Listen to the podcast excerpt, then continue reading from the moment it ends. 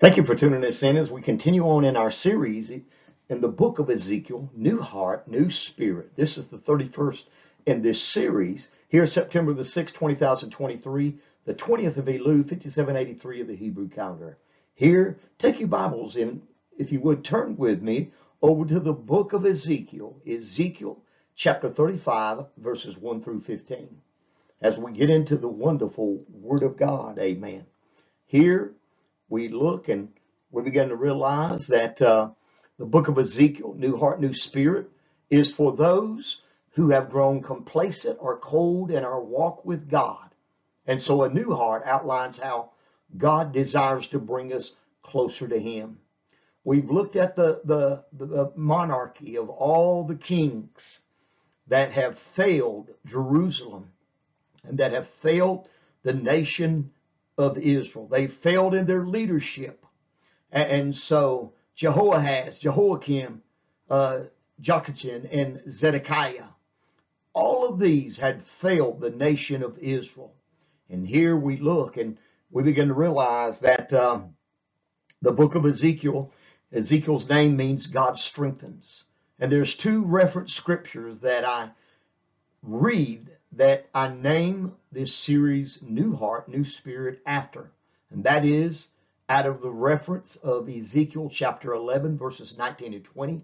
And I will give them one heart, and I will put a new spirit within you. And I will take the stony heart out of their flesh, and will give them a heart of flesh, that they may walk in my statutes and keep my ordinances and do them. And they shall be my people, and I will be their God. And then on further in Ezekiel chapter 36, verses 26 and 27, the Bible says, A new heart also will I give you, and a new spirit will I put within you.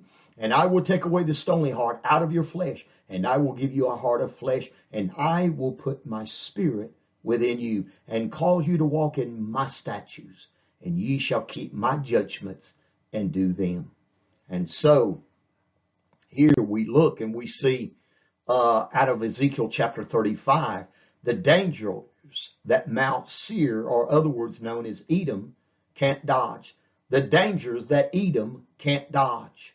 Here, as we look at the wonderful Word of God, that we're reminded of how uh, we remember as we're getting into the month of September 9 11. And I'm going to do a special uh, thing on 9/11 because it's coming up and uh, it's dear to our heart. And so as we do that, we think about how that God is going to stand up against all of these Muslim nations that especially when you look back at the lineage of Edom and the Edomites that are along the mountain ranges of Mount Seir. Now, you know what? If I was an, an Arab living in these areas, I would be very careful about the future days because we recall that Ezekiel pronounced major judgments on the territory known as the Jordan and on Gaza. In these areas, they were inhabited totally by Arabs and Muslims. And so God takes up another Arab judgment prediction, this time against Mount Seir, which is an Arab mountain region that runs from south of the Dead Sea all the way to the Egyptian border. And so, by virtue of the fact that this judgment is aimed at Mount Seir, not Edom, but who inhabited the area, this is a judgment that has a great focus.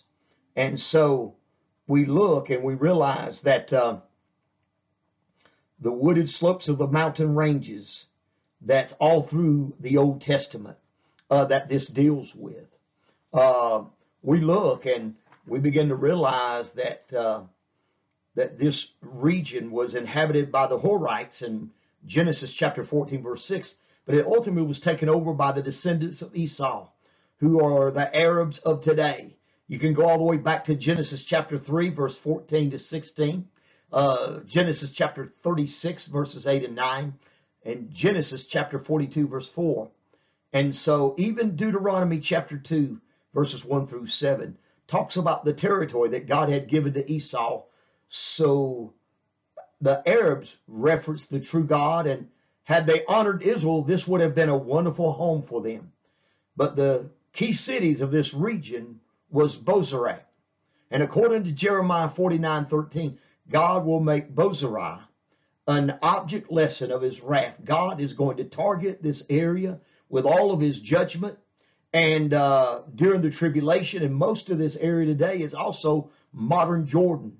And so we look, God is going to bring a major judgment against those nations who persecuted Israel. And all the nations will be Arab nations that lived in the regions of Jordan. And so it's sad that uh, this is one of those things that uh, uh, today that is, is sad to know that all of these nations, how bad they hate Israel, how bad they work against Israel, no matter what it is that they're doing. Uh, they're always sizing up Israel, and they want Israel to fail miserably. And they played a big part in the downfall of Israel in all the past days as well. And so, you know, uh, you show me somewhere in history where the Arab world has acknowledged that that Arabs are saying a lot of things. But as I move on, um, we see the dangers that Mount Seir or Edom can't dodge. And so these are the things that I'm going to be talking about the danger of greed and covetousness, of being filled with hatred, and, uh, you know, uh, the danger of uh, provoking God's wrath, speaking evil against others, and speaking against God, and delighting the suffering and the adversity of others. As you see the Muslim symbol and all the vultures that'll be gathered around, especially for the Gog and Magog of Ezekiel 38 and 39, that he's going to wipe the enemies of Israel off the face of the map in the coming future days.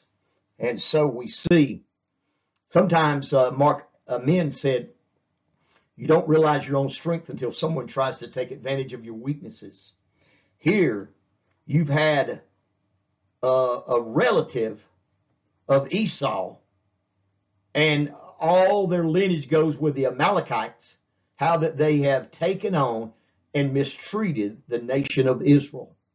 And so we're reminded that the Lord has already pronounced judgment on Edom through Isaiah 34 and Isaiah 63. Also Jeremiah 49 and Ezekiel 25. But now he did it again and he added a little bit more details about it. Mount Seir, which is another name for Edom and the nation founded by Esau, Jacob's twin brother, while they were even fighting in the womb before they were ever born. And so we look and we begin to realize that uh, as we're here in the church age, the rapture is the next thing we're waiting on. And then Jesus, but during that time, the restraint of the Holy Spirit will be removed. And there'll be apostasy and Antichrist revealed during the tribulation. Then uh, Jesus' second coming, Satan will be bound, the Antichrist destroyed during the uh, after uh, the second coming, the millennial, and the white throne judgment. And then there'll be either heaven or hell in eternity for either one that makes those choices. Now, when will the prophecy of Gog's terrified invasion of Israel be fulfilled? Now, I'm jumping a little bit ahead, but it kind of coincides with the judgment that's pronounced upon these Muslim nations that are here in Ezekiel chapter 35 and also Ezekiel 36, which I'm not going to get into tonight. But basically, uh, the fact it becomes obvious no invasion like the one described has ever taken place. And so, uh, when there are at least eight different views as to the time frame of when the Gog Magog war will take place. Some hold to the symbolic interpretation, which suggests that a Pacific battle is not being described. Rather, the Lord's defeat of Gog is a picture of his power to defeat all enemies of his people whether physical or spiritual, and deliver them. Number two of the of the second view, some hold that Gog's invasion will be launched right before the tribulation, close to or right at that same time as the rapture of the church. Now, this is the view I, I favor. Number three, some argue that Gog's invasion will occur in the middle of the tribulation, and they use uh, Revelation 20 and Daniel 11 as the basis of their uh, positions on these things. Some others believe that Gog's invasion will take place at the end of the tribulation and the millennial reign of Christ. And they use several different scriptures for those in Revelation uh, 19, Zechariah 12, and Zechariah 14. And so, some think Gog's invasion will take place during the transitional period uh, between uh, the rapture of the church and the beginning of the seven year uh, period, which is described in Revelation chapter 6 and Revelation chapter 19. Some say that Gog's invasion will occur during a transition period at the end of the tribulation and right before the millennial begins. And some conclude that Gog's invasion will occur at the end of the millennial. And they base their uh, position on the scriptures of Revelation 20, verses 7 and 8, and argue that these two chapters in Ezekiel and Revelation 27 and 8, verses 7 and 8, are speaking of the same battle. And there are those who hold that Gog's invasion takes place at the end of the seven year tribulation, at which time the evil ruler will be defeated. Following his defeat, there'll be 1,000 uh, uh, years of peace during the millennial reign of Christ. And then Satan will use Gog to once again launch an attempt to defeat God's purpose with Israel. Of Revelation 19, verses 17 through 21, is seen as a picture defeating the beast, Antichrist, his armies at the end of the Great Tribulation. And so Revelation chapter 20, verses 7 through 10 is seen as a picture of God completely completing the battle and the climactic against Satan and his wicked followers at the end of the millennium, and they are all judged and thrown into the lake of fire. And so, will the United States respond to God's fourth cycle of discipline? The United States threatened by terrorist states the rod of the Lord's anger. Uh, it was October the 12th of 2000. The USS Cole was fired upon. Then, 9-11, 2001, attack uh, on the U.S. homeland. And as we see this, we're wondering when we're going to get hit next. America's response to God and that fourth cycle, U.S., and how we respond to the Lord is going to play a big part. Our future depends on the, the response. Are we going to heed the warning that God has given us? Hmm. The question that comes about in this time frame is Ezekiel 38 and 39 that God destroys all of the terrorist states and then comes the rapture of the church. And so, when we look at this, what happens after the rapture? Well, peace and safety for Israel. No Christians enter tribulation. And so we're raptured out. First half, the three and a half years, temple's built. Daniel chapter 9, verse 27. First Thessalonians 5, 2, uh, 2, 2 and 3. And Revelation 6, 1 and 2 where destruction comes, the seals, the trumpets, the signs, the bowls, gospels preached. Some people become Christian. Second coming of Christ, the millennial reign, second half of tribulation, uh, three and a half years. And then we get on into Daniel all the way to Revelation. That brings us in. Now there's some Arabs that are running around saying Allahu Akbar. In Arabic, Allahu Akbar, which actually means not that God is great. It means Allah is greater. And this is blasphemy against Jehovah Yahweh. They recite this believing that their Allah is greater than all the deities, including Israel's Almighty God. And so that's why this is a very important scripture in Ezekiel chapter 35. And so Arabs would do well to take serious look at these particular scriptures. And uh, Ezekiel is getting direct revelation data uh, from God. Here we see God's advice. God's advice to the nations facing his judgments include uh, be just in all of your decisions, maintain justice in your land. But what about the terrorist? Do what is right continually and be merciful to men. Be humble before God and consider ourselves warned. As we look in days history past, of the Assyrians, the Babylonians, the Romans were all allowed to invade the land of Israel to punish the people for violating their covenant with God in 2 Kings chapter 17 verse 7. But the same has been true for other once righteous nations that decided to reject God's standards. The terrorists may also be used as the rod of God's judgment against America. But we must remember that God does not let violent cultures continue for very long on earth, and he will eventually deal with the terrorist. And so, of all the lives that were lost during 9 11, remembering them, we got to remember that God does not let violent cultures continue and go on and on and on. The question that we must answer now is Are we as a nation going to respond to God's discipline and change our ways and will we march ahead, oblivious to the divine cycle of judgment that we're experiencing? Because on September the 11th, 2001, we were given a warning, but it will not be our last. What we choose to do in the months and years determine our future as America. I believe that. And so if God decides to use the terrorist states against us as his rod of anger, it won't be long before the events of Ezekiel 38 and 39 will rapidly unfold. And these are the next events on the timeline of God's plan for mankind. And we know this because in Ezekiel 36 and 37, Israel becomes a nation again. Uh, the dry bones have been constantly coming back to life. Israel is thriving like they never have before. New discoveries off of the coast of gas lines uh, all of the inventions, all of the best medicines, all of the best everything has come from the nation of Israel and God's people, the Jews. And so the process is compared to uh, the bodies of dead, dry bones that are coming back together. Hallelujah.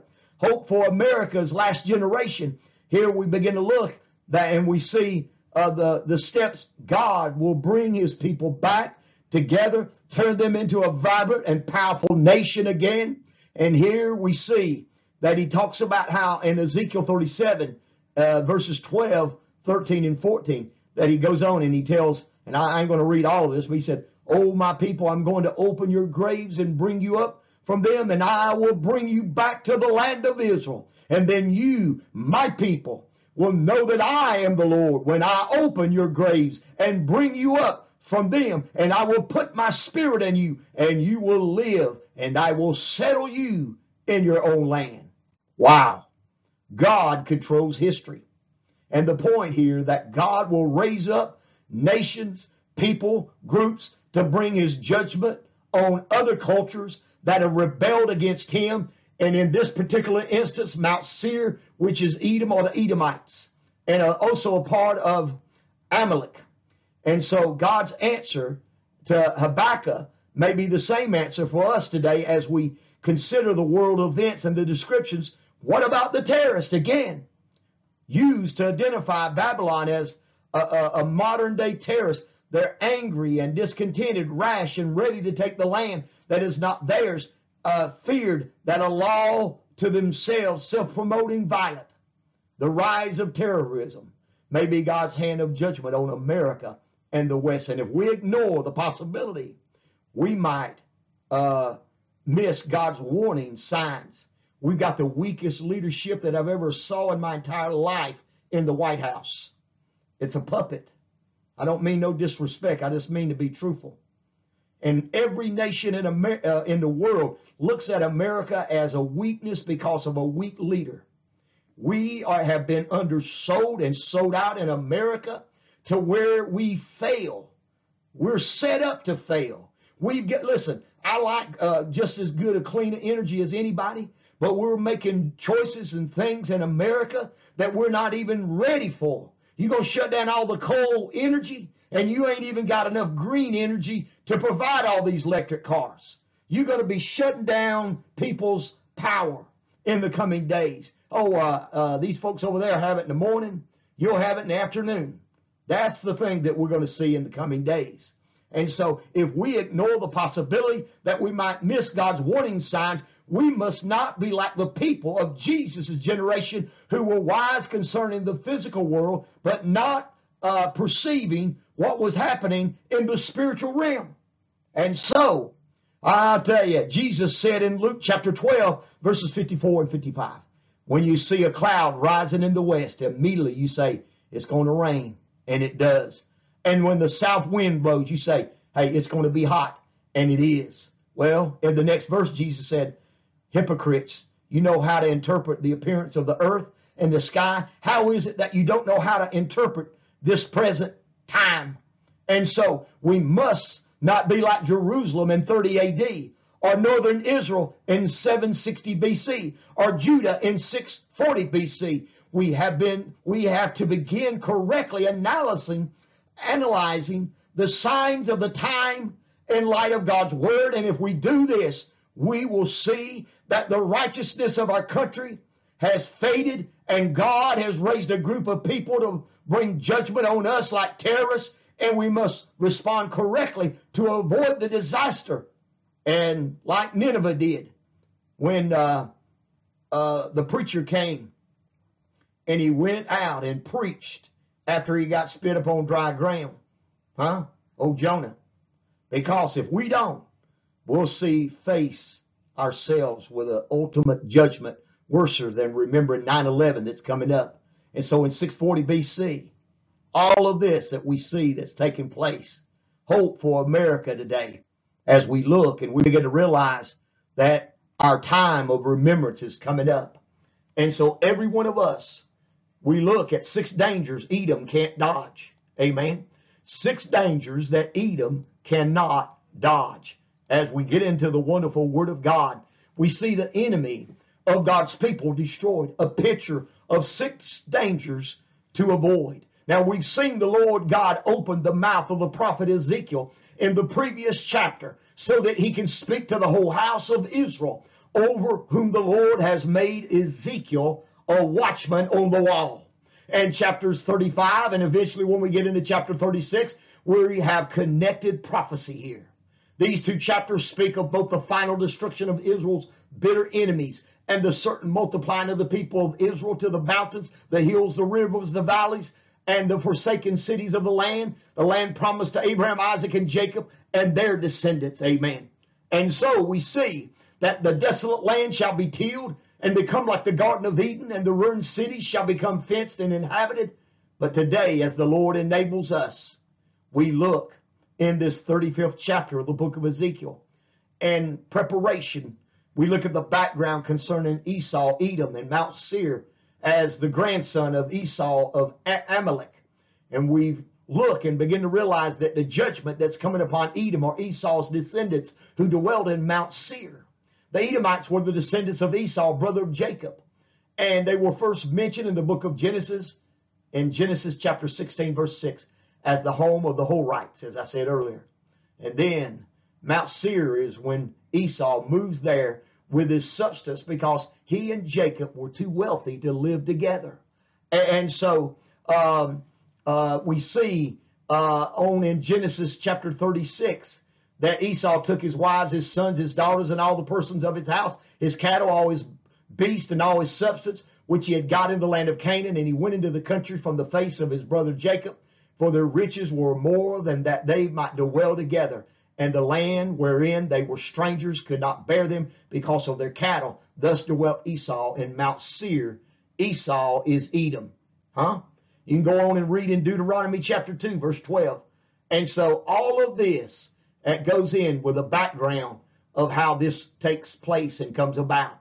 And so sometimes we find ourselves in dangerous situations, a natural catastrophe, an accident, a disease, an assault, or even a misjudgment can put our lives in danger.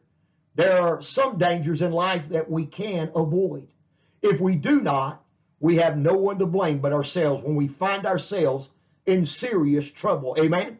And so the practical message that we look at here uh, as we see Edom and the example that Ezekiel describes as the six dangers that we must avoid and dodge if we wish to escape God's judgment. Now, America, I'm looking at you as the type here in the place of this that you've got to dodge these dangers. Because if you don't, the terrorists are coming back. And there's already been the warning that I've thus already said. And so God gave the Jewish exiles the wonderful promise that he would give them a shepherd king in the person of the coming Messiah. The shepherd king would restore the Jewish exiles to the promised land, make their nation peaceful, secure, and prosperous. And when the exiles heard this promise, a question naturally arose. You know? And, so, how could they be restored to a land when much of it was not occupied by other nations? God's answer to the exiles' question is after the Babylonians destroyed Jerusalem, exiled the Jewish survivors, the nations surrounding Israel began to lay claim to the territory that now lay in ruins. And so uh, the leaders of those nations encouraged their citizens to establish settlements in Israel's territory in the hope of enlarging their own borders. And because of their deep seated hatred for the Jews, the Edomites were the worst offenders. Keep in mind that this passage we look at a reference because it points both to the return of the Jews from Babylon and to their return in the last days of human history when Christ comes back to establish God's kingdom on earth. Amen. And so Edom represents all the nations that have occupied Israel. Through his prophet, the Lord told the exiles that a day was coming when he would execute judgment upon all the wicked nations who had rejected him and his eternal plan for the world. In that day, God would remove them from the land so that the Jews uh, could return and rebuild their nation. God would judge Edom and Israel's other enemies because they failed to avoid these six dangers. And so, as we start out, we begin to see those dangers. And that is, number one, is the uh, the Edomites rejected God and they forced him to take a stand against them, the danger of provoking God's wrath in verses 1 through 4. And so, as we see that, that wrath that has been provoked, here we see in verse 1 of Ezekiel 35, Moreover, the word of the Lord came unto me, saying, Ezekiel, here we see. And so, here uh, Ezekiel's getting a direct revelation directly from God. It's not a prophet sitting around making up things about Arab nations. This information is coming directly from God himself. So God is the one who is giving Ezekiel this information about his coming judgment against this part of the world. Son of man, set thy face against Mount Seir and prophesy against it. Never do you want to read some prophetic word that starts out by saying God's against you. You don't want God against you, uh, Muslims. But I'm telling you, the day's coming when there will be nothing left of you. All of those ones that's come against the nation of Israel will be wiped totally out. And say unto it, Thus saith the Lord God, Behold, O Mount Seir, I am against thee, and I will stretch out my hand against thee, and I will make thee most desolate. Verse 4 I will lay thy cities waste, thou shalt be desolate, and thou shalt know that I am the Lord. And so, he is not just doing this to a mountain range, but to the cities that are in the Mount Seir region. God does not specifically say what he's going to do, but what is revealed is that he specifically intends to target this area and stretch out his hand and make it a desolate waste area. His hand, uh, as he does this, this land that is gloated uh, over what has happened negatively to Israel will suffer the same fate. Can you imagine somebody that's out there working against you that should have been working with you? And God intends to completely wipe out this part of the world. And when he does, those Arabs will know and Muslims that Allah is not God, Jehovah is God. He's the God of Almighty. Because what did he say? And thou shalt know that I am the Lord. Amen the Arab would still think their Muhammad invented deity Allah is their God. You know what? Boy, I'm going to tell you, there's nobody more manipulative than than Muhammad, because uh, believe it or not, even though he didn't, he was not able to read or write, he was smart enough to manipulate what he did write, and he copied, I believe, the Word of God somehow or another that he was as he began to duplicate it in a sense one day they'll know the truth. God's judgment will cause them to face the truth, and the truth God is Jehovah, the God of Israel. And so we see, secondly, that the Edomites hated the Israelites and the danger of being filled with hatred and malice. Here in verse 5, because thou hast not a perpetual hatred and hast shed the blood of the children of Israel by the force of the sword in the time of their calamity, in the time that their iniquity had an end. And so the judgment grounds begin because the Arabs have had an everlasting enmity against uh, Israel. And so here's where everything begins to take off and, and take place as we look and we begin to realize that this judgment grounds that starts out and how that it, it begins to uh, uh, uh, as the these states uh, the animosity the hatred that the Arabs have had uh, for the nation of Israel for all these many years because they thought that everything belonged to Esau and not Jacob and uh, and so all of the fight and the hatred for each other. As the years went by, the Arabs became the arch enemy of Israel. They committed violent acts against Israel, according to Joel 3:19. And when Nebuchadnezzar destroyed Jerusalem, the Arabs clapped their hands with joy.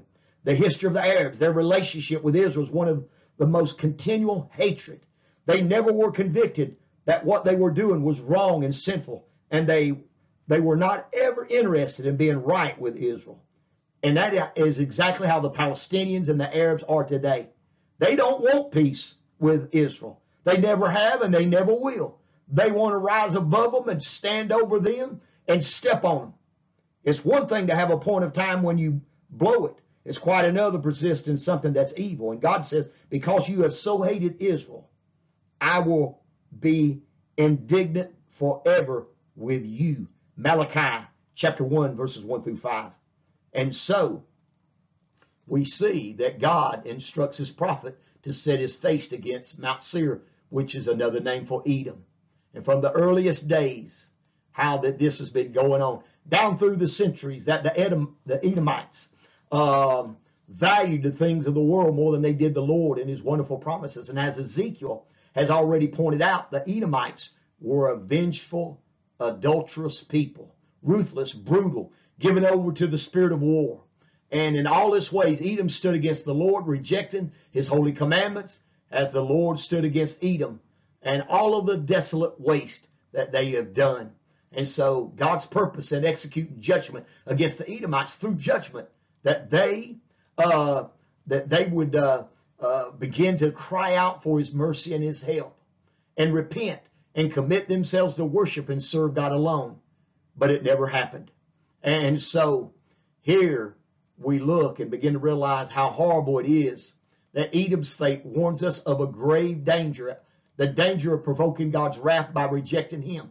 And if we reject the Lord, he will reject us. His wrath will fall upon any of us who reject him. And, so I, tell you, when we look and we begin to realize that uh, uh, of all the things that the Edom, the Edomites rejected God and forced him to take a stand against them. The danger of provoking God's wrath in verses 1, 2, 3, and 4. Also, the Edomites that hated the Israelites, the danger of being filled uh, with hatred and malice in verses 5 through 9 that we're currently reading right now. He says all of these things. He said, Because thou hast had a perpetual hatred and hast shed the blood of the children of Israel by the force of the sword in the time of their calamity, in the time that their iniquity had an end.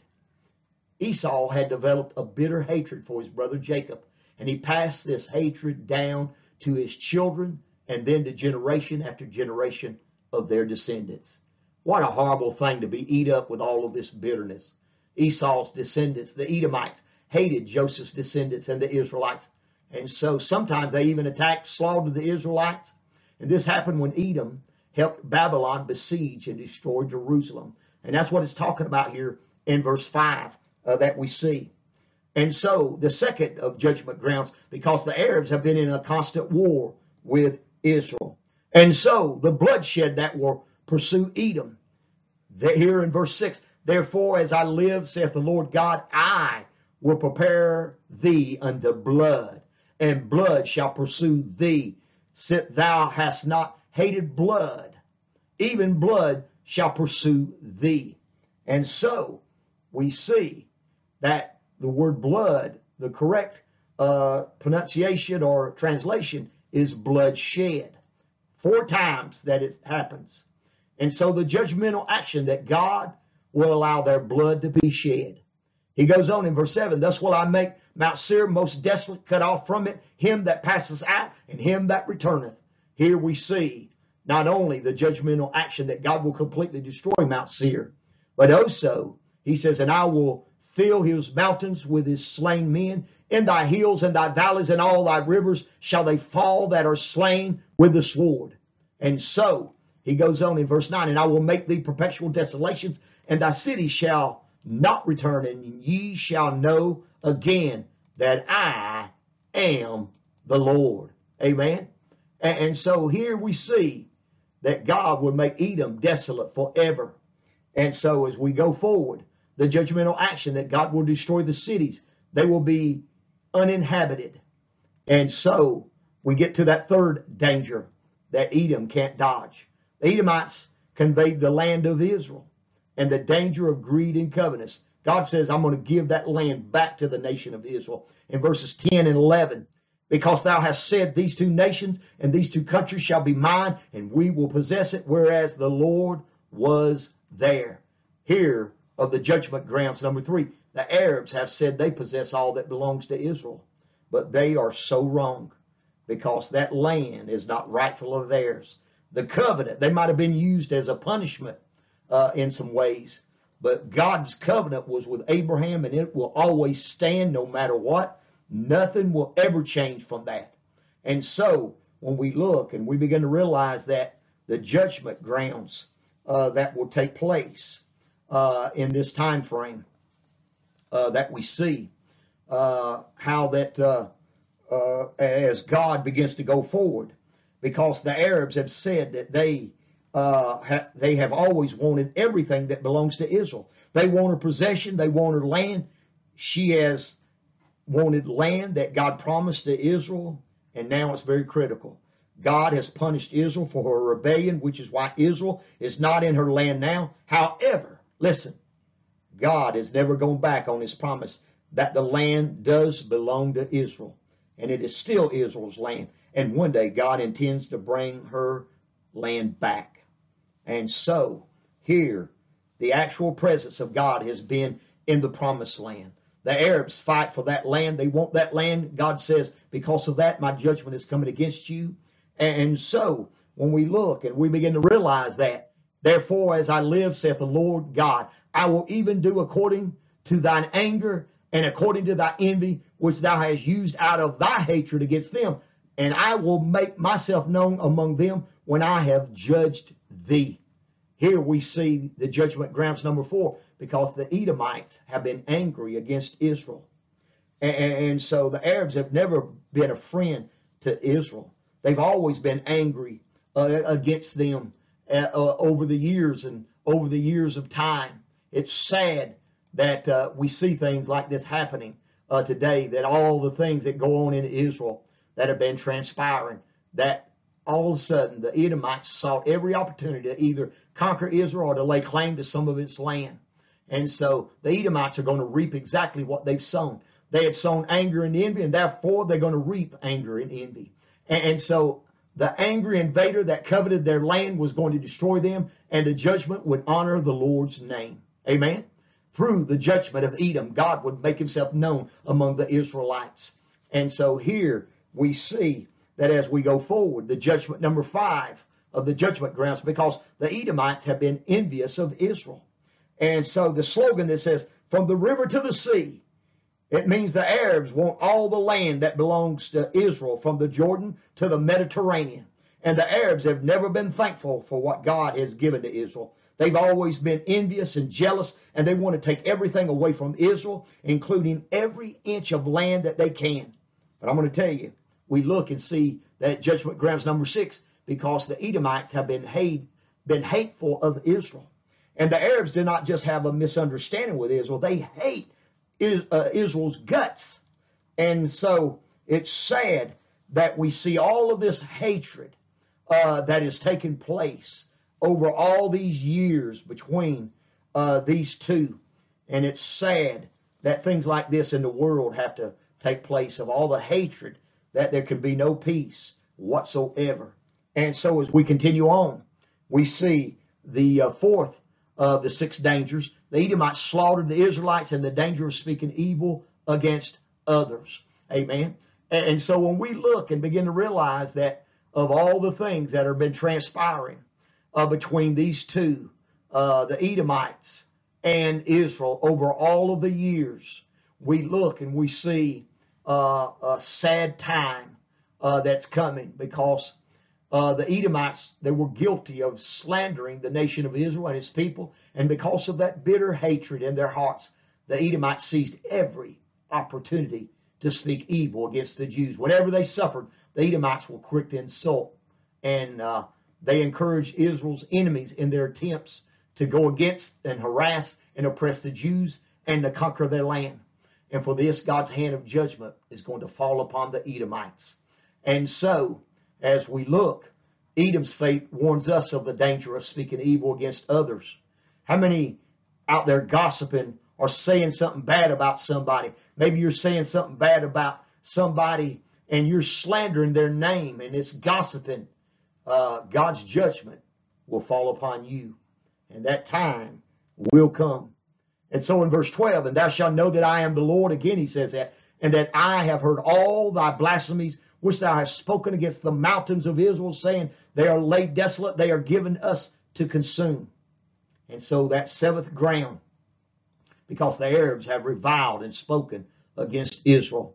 Then the fifth one, the Edomites defiled God, they boasted against him, and the danger of speaking against God. You know how sad that that is that we see uh, all of those nations out there that they're uh, worshiping nothing but false things and they're blinded to it. It's sad uh, that uh, one of these days their eyes will be open, but it'll be too late because they will be gone and destroyed completely off the face of the earth. And so the Edomites defiled God. They boasted against him and the danger of speaking against God. Here they acted against God without restraint in verses 13 and 14, multiplying their words against him. And the Edomites denied the Lord. And therefore they thought that they could defy and curse him without any consequences. I, I beg your pardon. Because they overlooked one fact. Denying the truth does not negate the truth. If a fact is true, it is true whether people accept it or not. And, and so since the Lord is the only living and true God and the creator of all the universe, the Edomites' defiance of him mattered a great deal because God heard every single word they said. And because of their blasphemy, because they've defiled and cursed his name, they will face his hand of judgment. Do you hear me, America? Because the warning has been sent, and the Lord will make these ones desolate. The entire earth will rejoice over their fall. And so we see then he goes on, thus with your mouth ye have boasted against me and have multiplied your words against me, and I have heard them.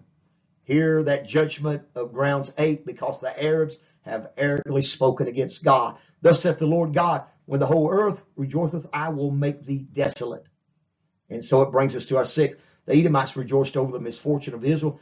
And here, as we look and realize that uh, it's sad that uh, as we look at the future unfolding and all of the crazy things, we see that uh, the Edomites rejoiced over the misfortune of Israel, the danger of delighting in the suffering and the adversity of others. Here in verse 15, down through history, whenever raiders harassed the border villages of Israel, the Edomites gloated over the hardships of the Israelites. They rejoiced when the bandits and the nations invaded Israel and caused its people misery. And so it's sad that we look and realize that they took a great delight in rejoicing over the evil that fell upon the Jewish people. The Lord pronounced judgment upon Edom, and he would give the Edomites perfect justice. They're going to reap exactly what they sowed. If you're in America, listen to this Facebook, you're going to reap exactly what you sow. And so, here, uh, as we get ready to close out, the Edomites would know that the Lord is the only living and true God. As thou didst rejoice at the inheritance of the house of Israel, because it was desolate, so will I do unto thee. Thou shalt be desolate, O Mount Seir, and all Idumea, even all of it, and they shall know that I am the Lord. Here we see that final, that judgment grounds number nine, because the heirs rejoiced over the bad things that happened to Israel. And so we know that uh, the people uh, always, uh, the Edomites rejoiced over the pain of others, and especially the nation of Israel, each and every time uh, that they did this. It's sad that there's people out there that does things. Anyone who rejoices over the suffering and the pain of others will face God's terrifying judgment that's coming. As we talked about the Edomites, how that they uh, have six dangers that Edom can't dodge. I hope and pray that America gets the message loud and clear. They ain't going to be able to dodge it either if they don't do the right thing and heed the warnings of God that He's given to each and every one of us. Father, thank you for the message. And Lord, I send your blessings out to the many that will accept you into their heart and lives as a personal Savior. Protect the nation of Israel. Protect all of our uh, church families and the many, Lord, that are going through difficult times right now. I pray your healing upon this nation. Lord, you got to you got to do some cleaning of the house. There's some filthy dirt that's in places that needs to be removed. And Lord, I pray for your judgment to come down and remove the filthy dirt that has got into our leadership and our politicians and across this nation that is stagnant and it has rapidly petrified this nation and it has changed our youngsters and our millennials. And Father, I pray, God, that they would have good leadership that would set a good example in the coming days of what we as Americans stand for because we were based on the democracy of the Word of God. The Word of God changed our lives and our nation, and we based our nation upon those principles. And now we have some people that come in that they want to change everything that's been established all of these 200 something years just because they want to do what they want to do. They don't want to abide by the principles or the standards. They don't think that they're held to any higher standard. They want to sin and do whatever they want to do that pleases them. But God will not allow it. And He's given His warning. And Father, I pray that America heeds it before it's too late. In Jesus' marvelous mighty name, amen. God bless you.